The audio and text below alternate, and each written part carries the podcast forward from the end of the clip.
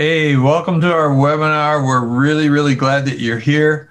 Uh, we're here with an exciting group of people. Uh, Janet McMahon and her husband have planted a church and then planted churches, and uh, some of the friendliest, warmest people I ever met. I sat at dinner with them one night, feeling a little like the odd man out, you know, a bunch of young people, an old geezer there. And, and I'm sitting right next to these guys, and it's like, oh man, so warm and welcoming. And, and then there's this young boy here, Drew Hyun. I just had to ask him his age because I'm hearing all this stuff about New York City. And every time I'm with Todd Wilson, he's talking about Drew and, and you know he's got reporters knocking at his door. Uh, uh, it's just you know crazy things are happening in America right now. Uh, Drew's being called on to speak about Asian hate that's arisen in our country, but uh, he's a church multiplication giant. And so I had asked him how old he was today. And honestly, I, I, was surprised. I thought he was going to say maybe his late 40s. And I'm thinking he'd done an awful lot for a guy in his late 40s. And he's in his early 40s. Um, so the young face is betraying. And, and then, of course, um, I'm getting to be sidekick to my boss here. Um, uh, he's the man, as far as I'm concerned. We travel around together and, and hang out. And it started out, I was discipling Myron. And uh, Myron Pierce is now uh, coaching me and showing me the way forward, and um, just uh, so happy. So, um, Myron, just introduce yourself and say something to everybody. Well, it is good to be back. One of the things, Ralph, that we had a conversation with, and I had, uh, I think we talked to the exponential team, is if we are going to renew this practical multiplication deal. We had a fun time with Nancy a couple of weeks ago, Nancy Ortberg, and always we always get to the end of these things and we wonder are they going to fire us for the next um, you know for the next six sessions? And and I think they're going to keep us on Ralph. So that's that's always a a pleasure to know that uh, uh, we got this young guy and this uh, more seasoned guy um, hanging out together having really cool conversations on multiplication because I think that's what practitioners want and I think that's why we have Drew and Janet on um, there's only so it's only so far that a theorist can take us, right? We we want to know from the and hear from the people who are in the trenches, and so we get to hear from some giants today. And want to start out by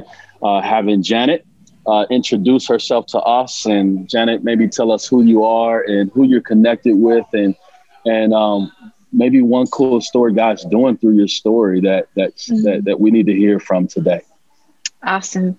Yeah, my name is Janet McMahon, and my husband Troy and I um, had completely different careers about 25 years ago. We were attending a church in Chicagoland and um, innocently attending a church. And it wasn't long after we started getting connected to Dave and Jon Ferguson, who are the pastors at that church, that God just did a real number on our lives and really called us into vocational ministry, both of us. And so we um, we transitioned from regular uh, marketplace jobs into ministry. It's been almost, it's been right around 25 years ago now. And Troy and I joined the staff of Community Christian 12 years ago. Um, and then after 12 years there, because it's a sending church, because it's a hero making church, because it's a multiplic- multiplying, reproducing church, Troy and I were sent out to Kansas City in 2008 and we planted Restore Community Church. that's now 14 years old um, in Kansas City. And one cool thing that God has done because we were raised in a reproducing culture um, since Restore started, we have been able to play a part in reproducing i think it's now maybe 51 different churches in the last 14 years. And that's been a real joy. And that's the heartbeat of restores reproducing churches. Gosh that is amazing. I'm about to do a, a myron pierce boogie over here. 51 come on man. Let's go. It's been fun.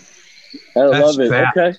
That is that's three a year. That's, that's in 14 years Yep, yep. Oh yeah, Ralph has all kind of questions for you around that one. I'm gonna I'm gonna ping him after we hear from Drew. Drew, tell us a little bit about who you are, who you're married to, um, and um, yeah, what you're leading and, and a cool story so far. Yeah. Uh, well, thanks for having me, guys. And I just wanted to mention previously, you guys were asking about just how I'm experiencing recent events. And I just really appreciate you asking about that, especially with the rise of Asian American uh, violence and anti Asian violence. Um, so I really appreciate that and the exponential family for your care and your concern. Um, yeah, uh, I am here in New York City. I'm my wife Tina and I. We live right here in the heart of Manhattan uh, with our two kids, David and Avery. And in 2012, we started uh, a church in Queens, New York, called Hope Church NYC. Uh, that church, uh, the vision from the very start was to become a family of diverse churches. Uh, across the city. And so uh, in 2012, we started that first church. And uh, today I'm the lead pastor of Hope Midtown, which is our Midtown congregation, which was the, the third church that was started in our family of churches. Um, and since that time, we've started 12 Hope churches. And um, yeah, and I lead our Midtown One currently, uh, which is again right here in the heart of Manhattan. Uh, and in addition to that, we started a network for um, urban church plants, an urban church planting network called the New City Network, which really aligns around five values, which are dear to us. Uh, me, as well as my co founder, Edwin Colon, started this network with a real heart for uh, urban, multi ethnic, spirit filled emotional health and mission, that those values would mark. Uh, the kind of urban churches that we were looking to come alongside and start. And so yeah, since that started in 2016, we've been able to help support a number of other churches that have started through the New City Network. So that's been uh, a big part of our journey. And I think now, being in New York after this pandemic, we're now reimagining all sorts of different ways of doing mission and multiplication and seeing how we can be part of what God is doing. Um, especially as we're coming out of this COVID season, I hope. So, mm-hmm. yeah, so that's a little bit about me. It's amazing, man. I tell you what, uh, I know uh, Ralph's little heart over there is just jumping up and up, jumping up and down um, with, with, with questions, and I definitely have a lot. Um, and uh, as you as you all are watching, whether you're watching live or you're catching the replay, uh, one of the things we want you to do and know is that we can uh, have a dialogue where your questions are warranted and needed and necessary. And so we want to ask you to uh, go ahead and, and drop um, a question or two in the chat as we get going.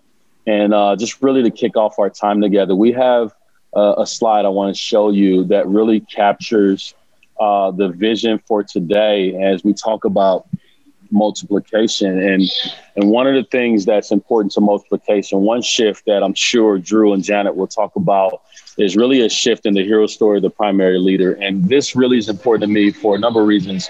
Uh, and Ferguson, Dave Ferguson talks a lot about this, and he's quoted one of his mentors where he says, "It's it's it's cool if if fruit grows on our tree." And we get the credit for that, but the real fruit is when it grows on somebody else's tree. That's the real pleasure that that a leader and as we look at the life of Jesus really happens. Another shift that we got to take is a shift in the expectation for every believer. Uh, it's interesting. We have shifted um, our church from you know the idea of having a church planting residency to actually a missionary. We, we're, we're, we're seeing ourselves as a missionary hub to mobilize every single believer because we're part of the priesthood, right? Thirdly, a shift in the opportunity for every disciple. And I love that because in Christ, Christianity, a lot of times we've set it up as uh, let's let's set up the rock star pastor who eventually falls um, and let's create all these expectations around him or her that are sometimes unrealistic. And then let's set them up as the heroes. Rather, let's flip that um, even from the idea of I've been saying, you know, we can we can indulge Christianity as an organizational chart or as a family tree, but we can't do both, right? But to be able to mobilize every disciple into kingdom work is the call of every I believe, leader. And then a shift in the operation system, operational system. Ralph talks a lot about this because I know uh, leaders often say, "Hey, you're presenting these paradigms and shifts, but I'm probably in this, you know, traditional." Uh, historical church setting where I don't want to like rupture anything. How do we do that? Um, we think there's a, a, better way to do that. And then a shift in the scorecard. And um, we know that we can often count butts in the seat, how much money's coming in. But at the end of the day, uh, what God is holding us accountable to is something much more uh, grander, something much more exciting and exhilarating, uh, of which I'm, I'm excited to, to talk to Drew and Janet about. And so that's kind of where we want to go. Um, Janet, I know you said that over the last 14 years, um, there has been 51 churches. And one thing I loud and clearly heard you say was that we came from a sending church that had a culture of reproducing, which tells me a lot about this, where you came from. Talk to us about that culture um, and why it's important. The culture of reproducing we're really products of. So it, it was happening at every single level. So I came to a church. I had a little baby in the in the in the baby room on Sunday morning, and I volunteered. And as a volunteer, someone poured into me. They paid attention to me, um, and eventually asked me to be apprentice leader in her small group. And so I became apprentice small group leader, and they continued to pour into me. And Troy also became a small group leader of a couples group. Um, he was an apprentice. He became a leader, and then he apprenticed other leaders, and he became a coach of those leaders. And pretty soon, the church is challenging us, challenging Troy in particular, my husband, to leave his career and become a campus pastor as that church was reproducing into their first um, multi site campus. And so that's when Troy left his career and became a pastor and was the first campus pastor of this multi-site church community christian. And then i left my career as a social worker and i started working in kids ministry at the church at that time and did several different roles uh, over the 12 years we were there. So just from the beginning someone just started raising us up. At every level everybody has an apprentice. That was the expectation. And that apprenticeship process you could ride that train as far as you wanted to go and as far as you were called and as far as you were gifted. And that's what happened to us. And so when we planted Restore, of course, we are going to create a similar culture. I love that. So before, but before this church, what was your previous understanding of church? Did you know what you were walking into mm. when you mm. walked into it?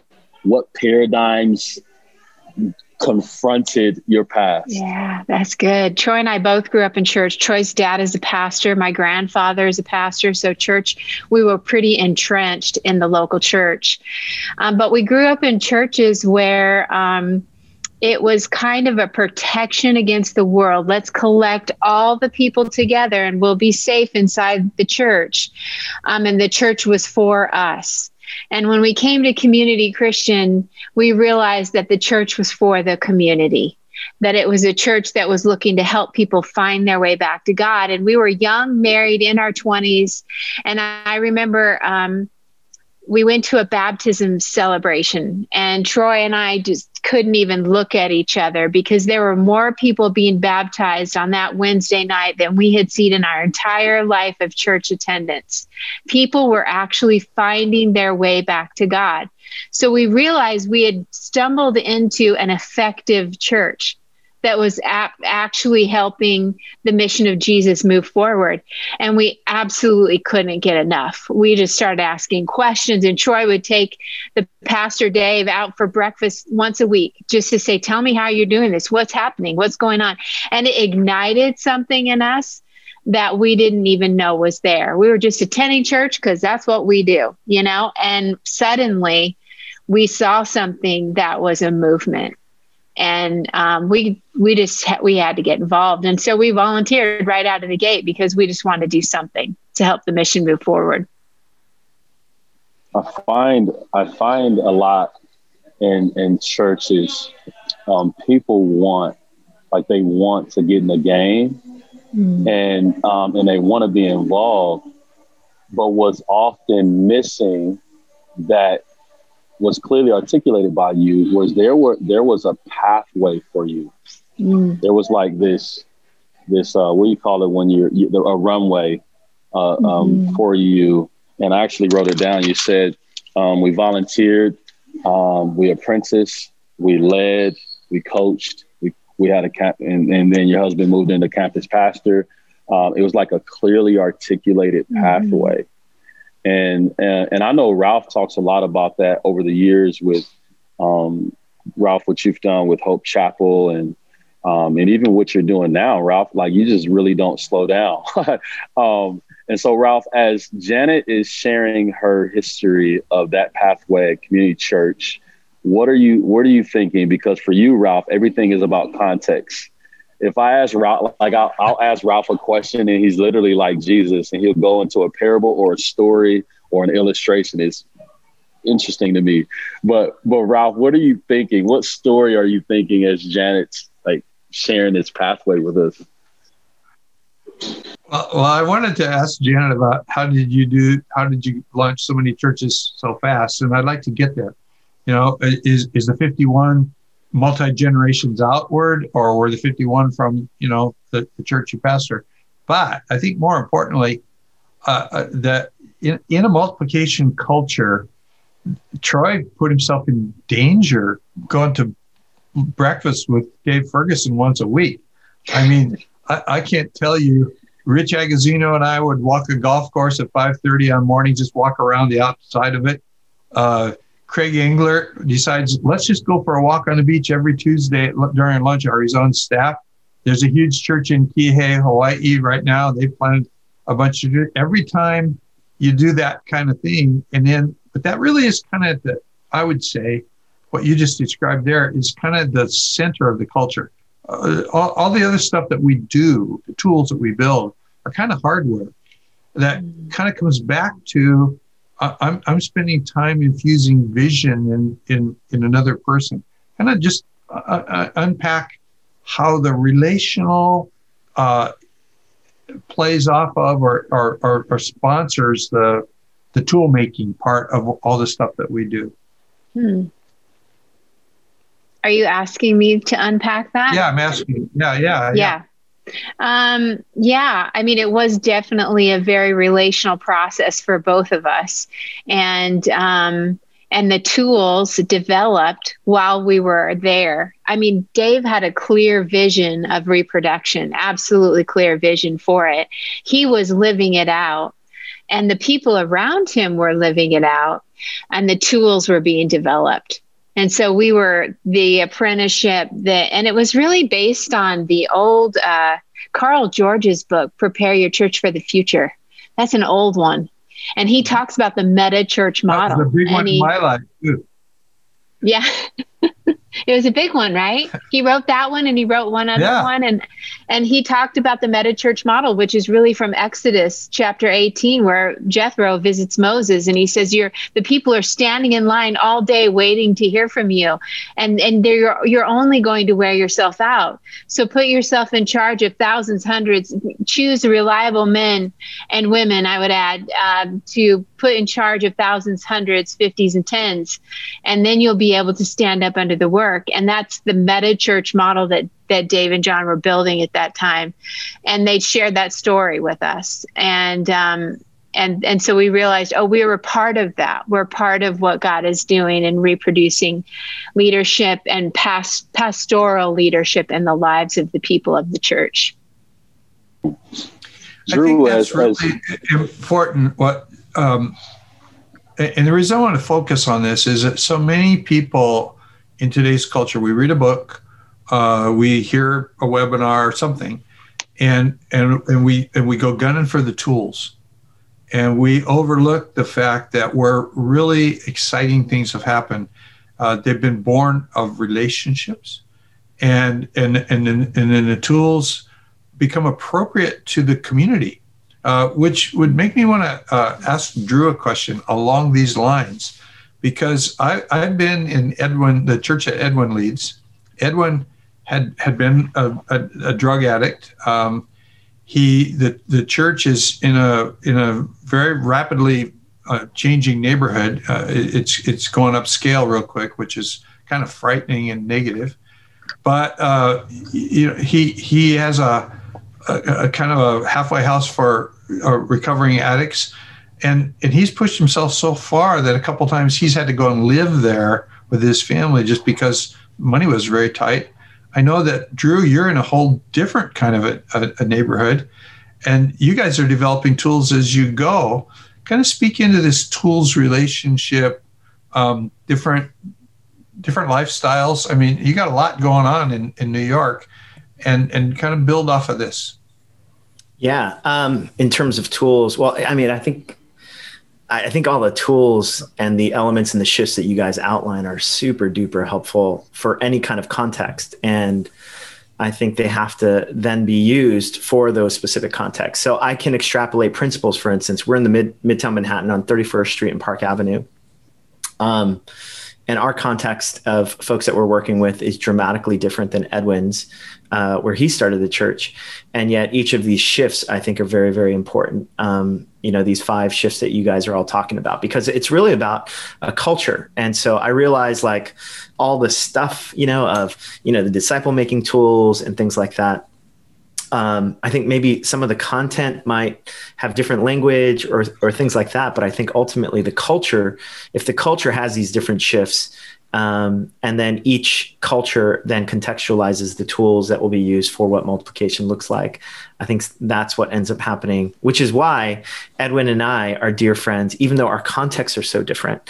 Like we're both deeply committed to multiplication um, and really starting an engine for um, for reproducing and for making disciples all over the city. So uh, I'm not sure if that answers your question. I kind of just basically said, well, it's really like, about the culture. I, would like to just hear a little bit more about um, relationships. Mm-hmm. Um, you know, because what's happening wouldn't happen without you and your friends. And yeah. What what happened with with Janet and Troy wouldn't have happened without the friendship with with Dave. And you know, and as it, of course it builds out, there gets to be a lot more friendships. But um, one one of the things that I'm struggling through right now, I think, with people I'm talking with, is when Jesus says in Matthew 28 to go and disciple the ethne, mm-hmm. he's not talking about nation states, not talking about France.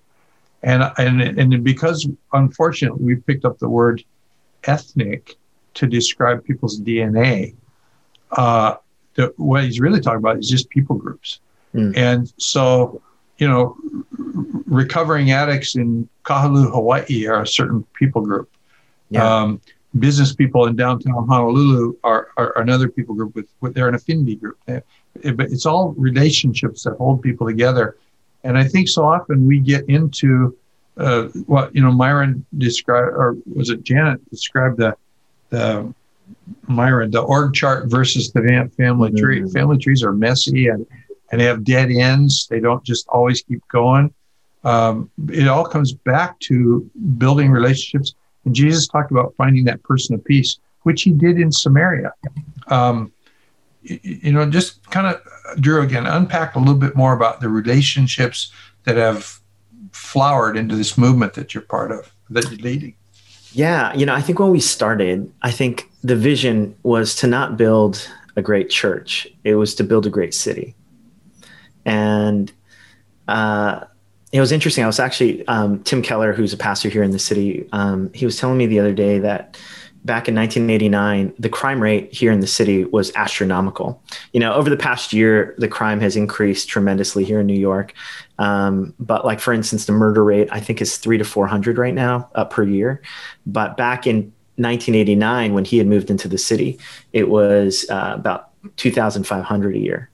So crime was at an all-time high way back in 1989. People, droves of people were leaving the city, and it was fascinating talking to him because he was saying that when he he came, there was a movement of prayer that had started here called Concerts of Prayer, and there was such a desperation because the city was in shambles, and uh, pastors and leaders just started to pray with one another. Now, he, as a young church planter, got involved with Concerts of Prayer, and they started to pray with people from different tribes and denominational backgrounds. And he said very early on, uh, you know, he befriended another pastor who was uh, from the Pentecostal tradition, and Tim is Presbyterian. And he said, as Redeemer grew, one of the things they did was um, out of that prayer meeting, that really kind of galvanized um, these relationships and where relationships were forged. Um, Redeemer Presbyterian ended up giving them a large financial gift to start a Pentecostal church in Harlem. And he said that that church was just so alarmed. Like, why? Like, this, it just doesn't fit in our paradigm. Why would you, as a Presbyterian church, white guy, you know, give this check to us to start a church, uh, a Pentecostal church of people that look very different than you. And it was interesting. Tim was saying, you know, it was really forged out of prayer and relationship that because we knew each other and because we were so desperate for seeing movement and revival happen in the city, um, it was, it, it, of course, we were going to support the work of a new church, even if it was of a different tribe um, here in the city. Now, I, you know, I think I think in some ways, like contexts like New York City, like the post-Christian context, um, it is so difficult um, to get any kind of traction going when it comes to movement, and you know, uh, it can be overwhelming sometimes to think about the entire city. Like, there's eight and a half million people only in the, you know, in kind of the five boroughs, but in the tri-state area, let's just say it's about 25 million or so. Like, there's no way that one church can possibly reach all those people, and so you know, it's often said um, to reach every kind of person, you need to mobilize every kind of Christian. And I think the more that we can do things together with other Christians who believe the same things, who believe that disciple making and mobilizing um, all people, whether it's someone who's you know an ex addict who works a blue collar job, um, or an ex addict who's working a very lucrative job in finance in the city, like we want to mobilize everyone and through that and the way that we do that is through relationships and kind of a nameless faceless movement of people that are willing to give their lives pour themselves in to disciples who are going to make disciples. And so um, so I, so I think you know part of the natural disposition towards yearning for relationships collaborative relationships in the city is just born out of desperation. Like ministry is so hard. We really need each other.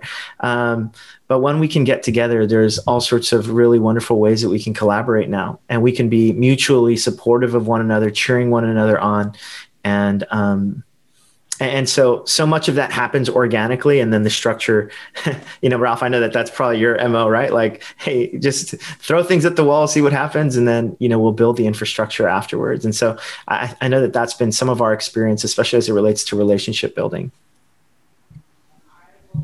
You know, Drew, um, as you're as you're talking about sharing that story about um, crime rate going down, you know, the pastor, um, pastors getting together, and this this whole idea of relationship. I'm, I'm I have a guy that I've been building a relationship with maybe over the last I don't know a couple years, and uh, his name's Brandon. Brandon played D1 football, um, played a year at the Chiefs, and um, grew up in the inner city. Like my whole mo is every inner city, right?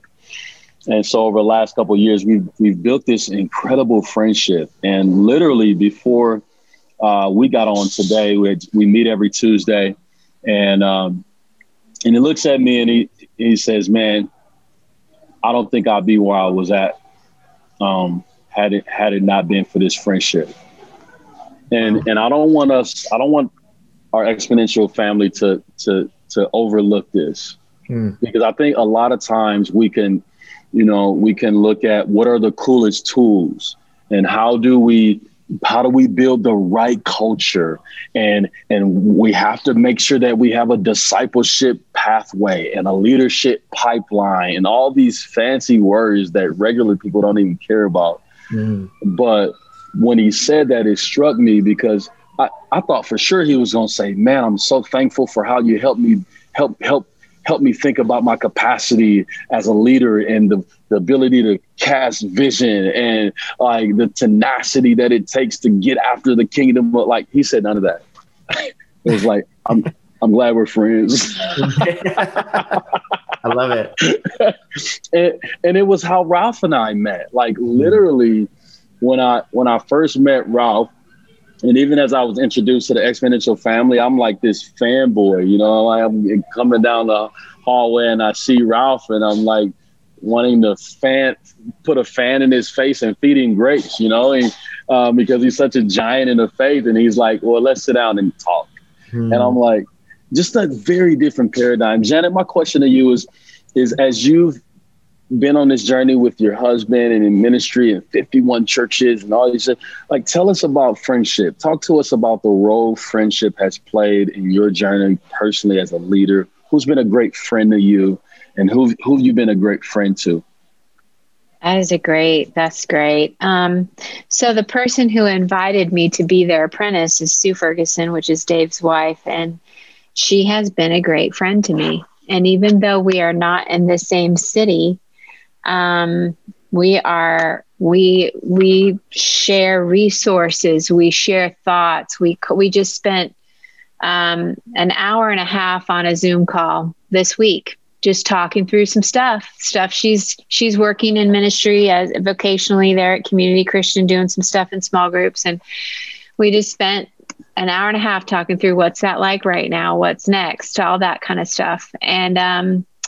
yeah i would say for sure that it's been that friendship that has probably impacted me and empowered me the most in my journey um, in ministry. And and not just that but as a disciple I can repeat words and things that she said to me over the years.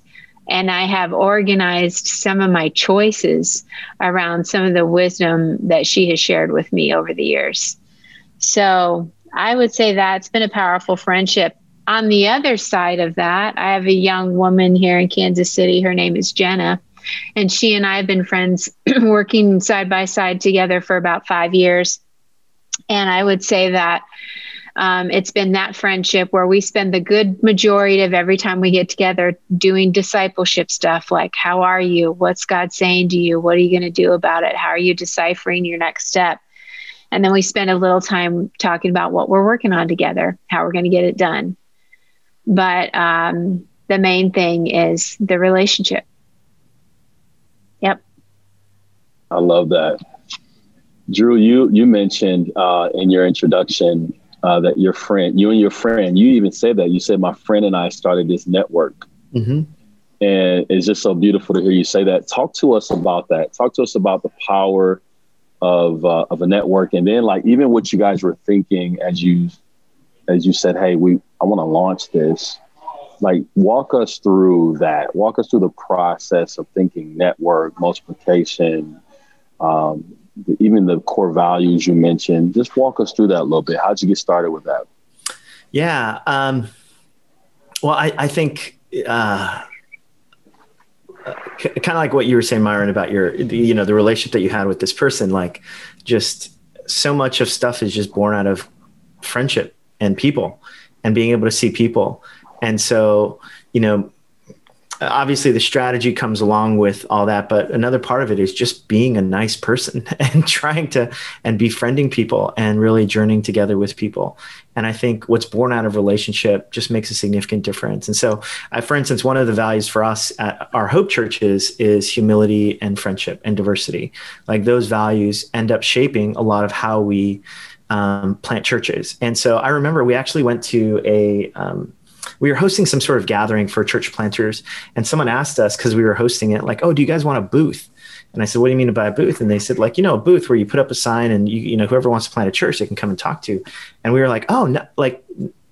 like no uh, we don't even have like I, I, don't even know what you need you'd need one of those like you know those signs those banner signs and you would need i was like we don't even have one of those and they were asking that and um and i said no no like our the way that we've always kind of kind of the generative engine for us when it comes to multiplication has always just been friendship and relationship. So it's been us getting to know people in our congregations or us getting to know friends of friends who want to be part of this story that we're building together here in New York of starting Hope churches. And then I think it kind of it dawned on us like there are all these other ministry friends in the city that we want to work with. And one was the church that I had come from, New Life Fellowship in Elmhurst, Queens, um, with Pete Scazzero and Rich Villodas. And then another was Edwin Cologne. And it was like, well, how, do, how can we work? How can we spend more time together and be working towards the same things because we are cut from the same cloth. And so out of that, we that's when the New City Network started was because we said, let's just start having lunches together. And so that was the birth. It didn't come out of an audacious goal to plant a gazillion churches. It was really, hey, let's just start sharing meal and prayer and um, carrying each other's burdens here together. Um, and I think part of that now, I think the season that we're in now, as it relates to multiplication, is um, I sorry, I can't even remember the story, the question you asked, but like our Hope churches and then New City Network is, you know, starting the churches that are would probably be seen as more traditional churches. One of the realizations that we've come to though is there still is a certain profile of uh, a Hope pastor that we're looking for when it comes to starting new churches, and um, and we realize we really need to mobilize everyone though, and um, maybe not everyone, like the person who's working in private equity, doesn't have a vision to become uh, a pastor, a vocational pastor, the way that it looks for me or for others. And so, what does it look like for that person to be mobilized to live into their God given potential and calling as a disciple maker? And so for us now, one of the initiatives now is we're starting something called the Hub NYC. And the Hub NYC is basically um, a network of missional expressions um, that uh, could also be called micro churches, but a, really a network of missional churches and expressions in the city where people um, from various different trades and backgrounds and bivocational and um, are living into this mission of being everyday missionaries and starting new communities where the reign and rule of God are extended. And so, um, and and so we've got these different pathways. Then for us is basically there's one pathway to start a more quote unquote traditional church. Um, and there's uh, pathways for us to start more non traditional churches. But either way, each one of us have this calling of mobilization and mission. Um, and maybe I can just share this one story. There's a guy who um, went through a church planting resident with us. He's a dear friend who used to work with our uh, in laws and he's someone that was also very much interested in church multiplication. So he did a church planting residency at one of the Hope churches, and then he was supposed to start a Hope church um, this fall. And so he's been with us at our Midtown church, really kind of incubating and ready to start this church later this fall. And yesterday he told me though that he just felt like for the sake of mission and uh, just where he sensed that God was leading him um, he he felt like he wasn't called to be a hope church, and uh, like it was it was kind of this funny moment because I think he he kind of expected me to flinch a little bit or to like react a certain way, and I was like, "Yo, that's awesome, man! Like, what? Like, how can I help you? How can I serve you?" And now, as I look back at that, though, I well, I, I should say this: I kind of knew the conversation was coming a little bit earlier, just because of a couple of clues. So I had to prepare myself emotionally for it. And the reality is, I, I did feel a little bit of like I felt a little sting, you know. I uh, at least leading up to that con- conversation, I felt a little bit, but um, during the conversation, I'd come to a point because again, that that mantra is consistently on my mind.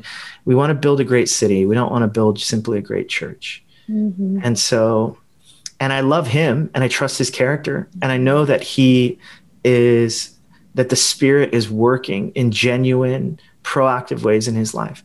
Um, and for that I rejoice. And so I I think I think a lot of that is born out of you know us relationally kind of moving and mobilizing and seeing the possibilities and the good in people. And you know it's it's actually really fun to be on this call with you guys because from each of you all like i remember first meeting janet and troy and just uh, the warmth and the uh, the presence that they carry, and Ralph as well. Just consistent affirmation after affirmation. Even you, Myron, as you, whenever I meet you, just consistently affirming and calling out things that you see of possibility. And I just, I love that. And I think so much of that is what um, relational kind of disciple making mobilization is all about. Yeah. You know, I'm so I th- Drew, I think you just gave so many leaders um, permission today because, and, and, what I mean is this, and I know Janet, I would like you to speak into this, Janet. We sometimes can traditionally have one pathway for one kind of leader vocationally. So much that it ostracizes the the Silicon Valley leader or the mom who is raising her son by herself. And she, you you know what I mean? Like you just gave so much freedom to say hey and I know me like I'm I'm always like either like I'm all in or nothing guy. And sometimes I lean over to man we're like throwing the whole church planting residency thing out like and which is kind of where I'm at now. And, and versus like the the the hub approach that that yeah maybe there's not someone who's going to go down like the guy you're gentleman you're talking about like become a hope a hope pastor, but maybe there's this non-traditional way of mobilizing ordinary people into the mission of God. And like that's what I hear you saying. And those are conversations that I just I just got back um, from Denver with a lot of guys from across the country um, that you would know, and and and they're have we're having these same conversations of how do we mobilize everyday missionaries into the to the work of God. So I feel like you've given so much permission for people to actually think outside of to think traditional pathway, yes, and to think not so traditional pathway. Janet, are you are you having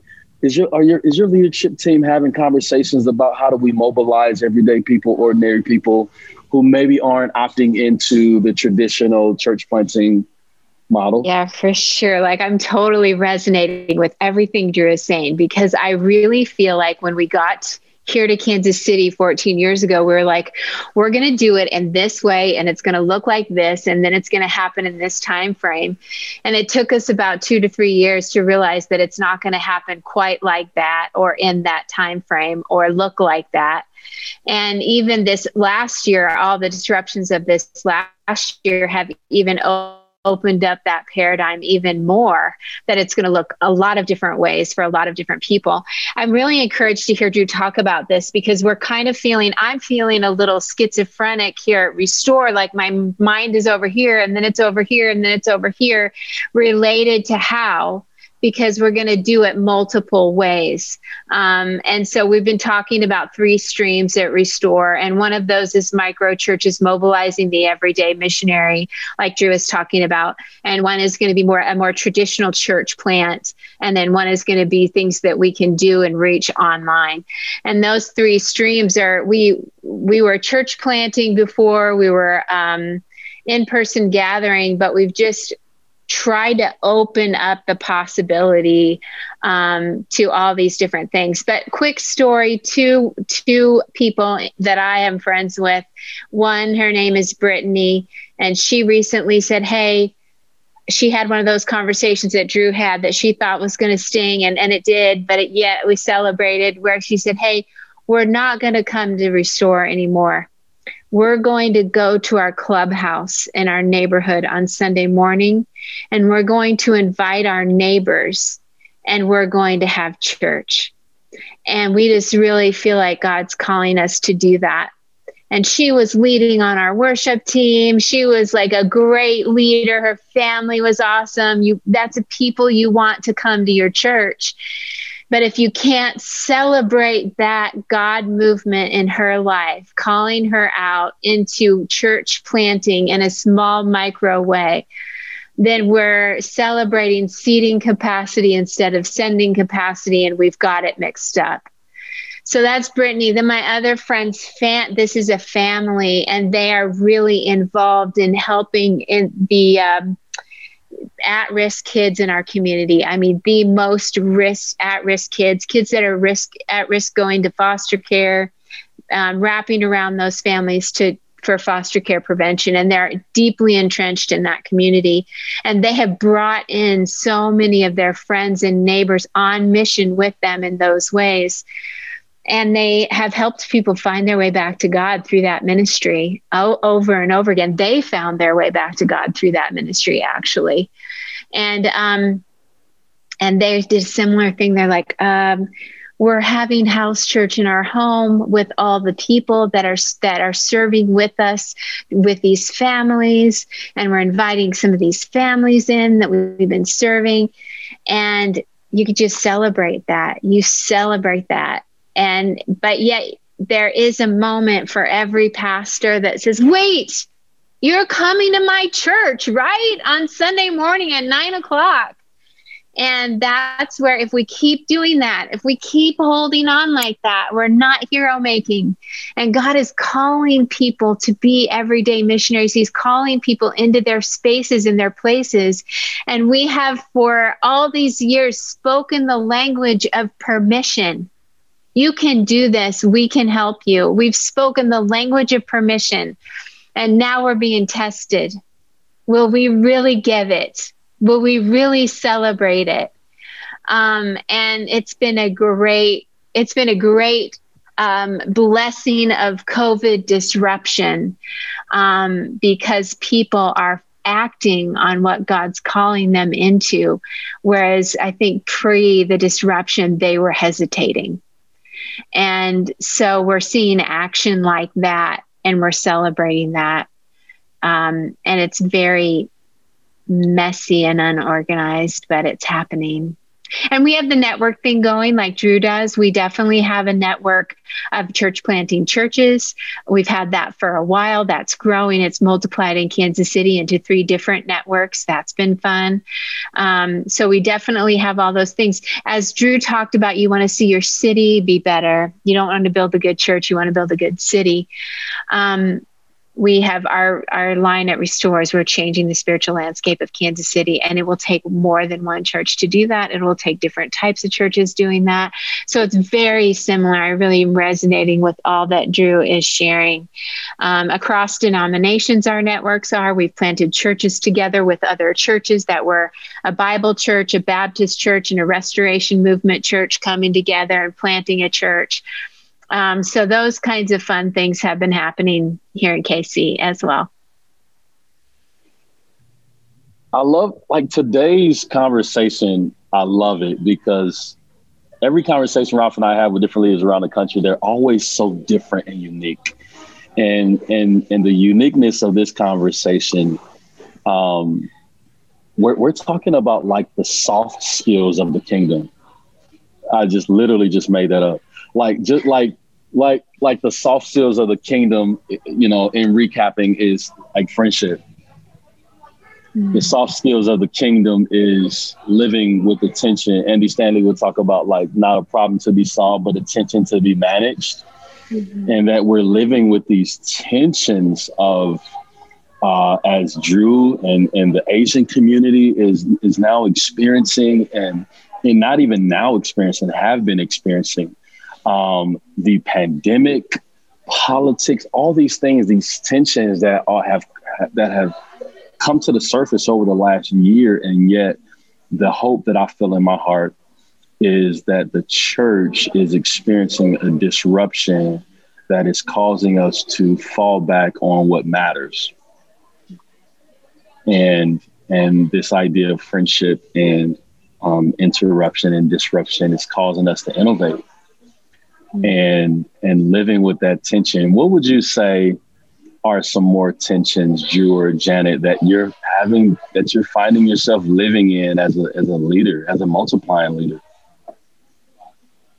I would say the tension of online community being real community um, and celebrating the online expression of discipleship and community. That's attention. That people will um, like that's not real community unless you're face to face and but we've seen out of necessity so much discipleship happen with people they have never met and they're discipling one another. I had somebody join a newcomers group online, become an apprentice small group leader online, start leading a small group online, and now has two apprentice leaders, all in COVID before she ever attended an in person gathering of Restore. And I have uh, to I, believe uh, that God's at work there. Wow. I think I have some insight into that. P- people who have who have been comfortable in a pre-COVID sort of legacy church experience are are fighting. They're they're they're Zoom weary. You hear all these silly conversations, mm-hmm. but people who are lacking that, who, who either haven't walked with the Lord before, and they come in through the online experience, are exploiting it, enjoying it uh, I, I'm in a, we started a, we, we learned from Myron how to do a digi church. And so we started, uh, one of my friends, his wife died a very painful, prolonged death and, and got absolutely no support from a church where he had been an elder. He'd been a leader of a micro church inside the church. He'd helped guys plant businesses. He's a brilliant man. And uh, he was lost. He's still struggling a little bit. I got another friend who I mean, played music with the likes of John Lennon and and uh, Mick Jagger, and uh, he he's he's started a church in an Episcopal church, and that's not his background. His background's Pentecostal, but he started a church in an Episcopal church for disabled people. But when COVID hit, you know, they're kind of stranded and kind of lost. He'd, he'd worked for some of the largest churches in America as their small groups pastor. And my wife and I, we're, we're struggling. We can't really find a church where we fit in San Diego. And uh, I got another friend that just crawled out of a vodka bottle a couple of years ago, who's a lot younger. He produces music for Hollywood. We're desperate for fellowship and all for all of us it's been it's just a salvation we just love being together and i think the key word is is uh, desperation uh, it, it, if you've been fat and comfortable then you don't like the online experience. If if there's if there's a hunger in your heart uh, then you find that that i mean it's it's a great thing. I've uh, we're really thriving on it. But i think there's that that that thing. I'm noticing um, this thing because I'm coaching several different people, and uh, I, am working with a guy in Denver, and they've gone to micro churches, and they were they were at zero. They were they were the all discipleship was programmed before, like eight weeks of this class, and then five weeks of this class, and whatever. And I I just I, I that carries no stock with me. I just think that's a waste. It, it has to be relational. It has to be long term. I was with a bunch of guys in Hawaii. They call themselves Band of Brothers, but then they meet together for six weeks around curriculum, disband, and four weeks later they come up with a different band. And it's like they don't even know each other. They never get to know each other.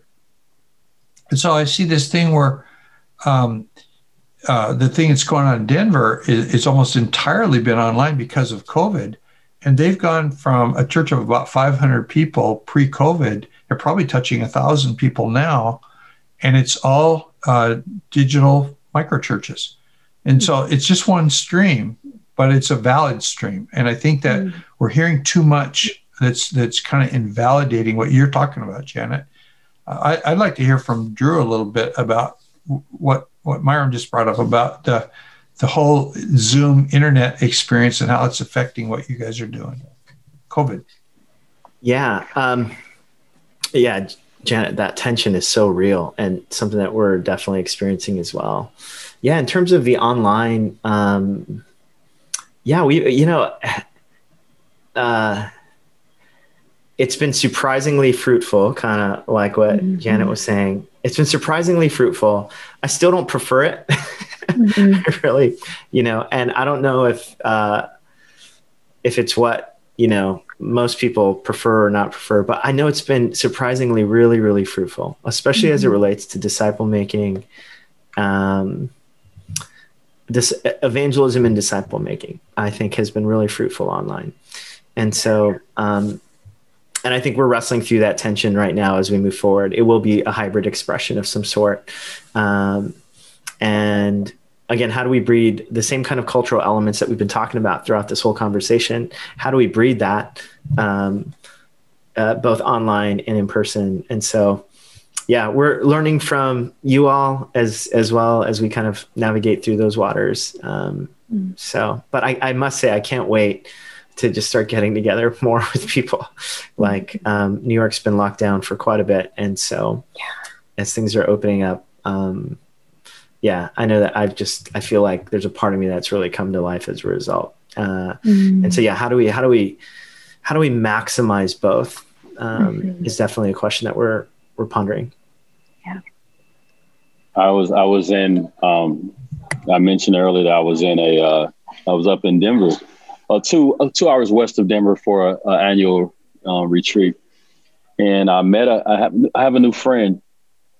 His name's Colin, Colin Labrasi. Colin's probably about 22, 23. He's a Gen Zer. Um, and one of the things that that's a requirement for this retreat is you have to check your titles at the door. Drew, you'd love this. You like both of you get Janet. You you would love this uh, because you have these big shot guys. Like I'm in a room with like these big shot guys, people with million, billion dollar companies, and then young dudes, Gen Zers who, you know, have a half a million followers on TikTok and another 120,000 on Instagram. And, and so anyway, I'm, I'm, I'm rubbing shoulders with this kid and just, just this instant connection between him and I. And he begins to tell me his story. And as he tells me his story, kind of unfolds kind of what he does. And all of a sudden I'm standing in front of this, this movement maker, like this kid who is using this pla- these these platforms to influence people, and I, am it's it's taken me down this journey because I'm I'm also a I'm a I'm a I'm a side hustle pastor, so I lead a digital marketing agency, and one of the things that I love to do is I love to learn from young influencers like Colin, and how this segment of this season of digital is influencing and impacting and how it's helping to shape the narrative of how the gospel move forward and moves forward. And, and suffice to say, um, the pros and cons of digital um, are are are there, and, and and yet I feel like man, I, like you, Drew. There are those who are like, man, I can't wait to get in person, and and then there are those who would say, wow, I'm intimidated by ever going to somebody's building. And so you have all these multi, multi it's this multi-layer, multifaceted um, deal. One of the things that the Lord showed me when the pandemic hit um, was in Acts 8 and how the the church in their day was dealing with persecution and the church in our day is dealing with a pandemic and and how it's forced the the present church and, and the historical church into places we probably wouldn't have ended up. Um, and it's creating, and, and it's still yet to be told how this is going to unfold and, and, and all that to say, man, we're all still learning. We're all still on this journey. And the thing that I love about all of it is is that we get to learn together. And so I cannot believe we are already at an hour. I mean, I, I just I can't believe it. We we need a round two. We need a round two with Drew and Janet, Ralph, Ralph. We need a round round two with, with Drew and Janet. Um, thank you so much. Like, thank you for sharing your heart um, and what God's doing. And um, you you too, and the leaders you're leading with is uh, it's just a pleasure to to be to, to be on this call today with y'all. Well, thank you. Thank you for having us. I've never met you before in person, Myron, but it's so great to meet you. And Drew and Ralph, I'm big fans. We met at the same time in New York. It's yeah. been a couple years ago now, and I met you guys around that same time. And um, and Drew and I share some per, some people who are attenders of who are at Drew's church and now at my church started here, went there, came back yeah. across the country. So we share of, of the young lady that we love and know mm-hmm. um, together. So um, it's really great being with you guys. Thank you so much. I'm very encouraged by all of you. mm-hmm. And likewise, yeah, just really grateful. And Janet, you're one of my heroes and really grateful for you. And yeah, hopefully one day we can, if you guys all are down to come to New York one day, let's hang out here, grab a slice of Man, I listen, I love New York, man. I love New York. Yeah. Come on through. Yeah. well, hey y'all, before um Exponential Family, before we sign off, we do want to let you know that we are hosting uh national um, and I think even international, possibly roundtables uh, in the fall. And one of the cool things about a roundtable is that there are several topics you can choose from. It's talking about like the idea of um, the networks you're in, the churches you're leading, uh, would be a great opportunity to, to pick a topic, host a table, and allow those conversations to lead us into the next uh, season of our leadership. We want you to sign up for that. Go to multiplication.org slash host. Uh, if you say, hey, I want to host a roundtable, I want to find out what other roundtables are already in existence uh, when it comes to um, exponential, please go. We want you guys to be a part. This is our way of continuing the dialogue around multiplication. It's our way of really um, doing this together. Uh, we believe at Exponential that our best days are ahead of us And uh, some of those best days are around the table together. So please join us again, multiplication.org slash host. Go to it and uh, see how we can host together. Drew, Janet, Ralph, it's a pleasure. And uh, we look forward to chatting again soon. Enjoy your day. All right. Thank, thank you. you. Bye.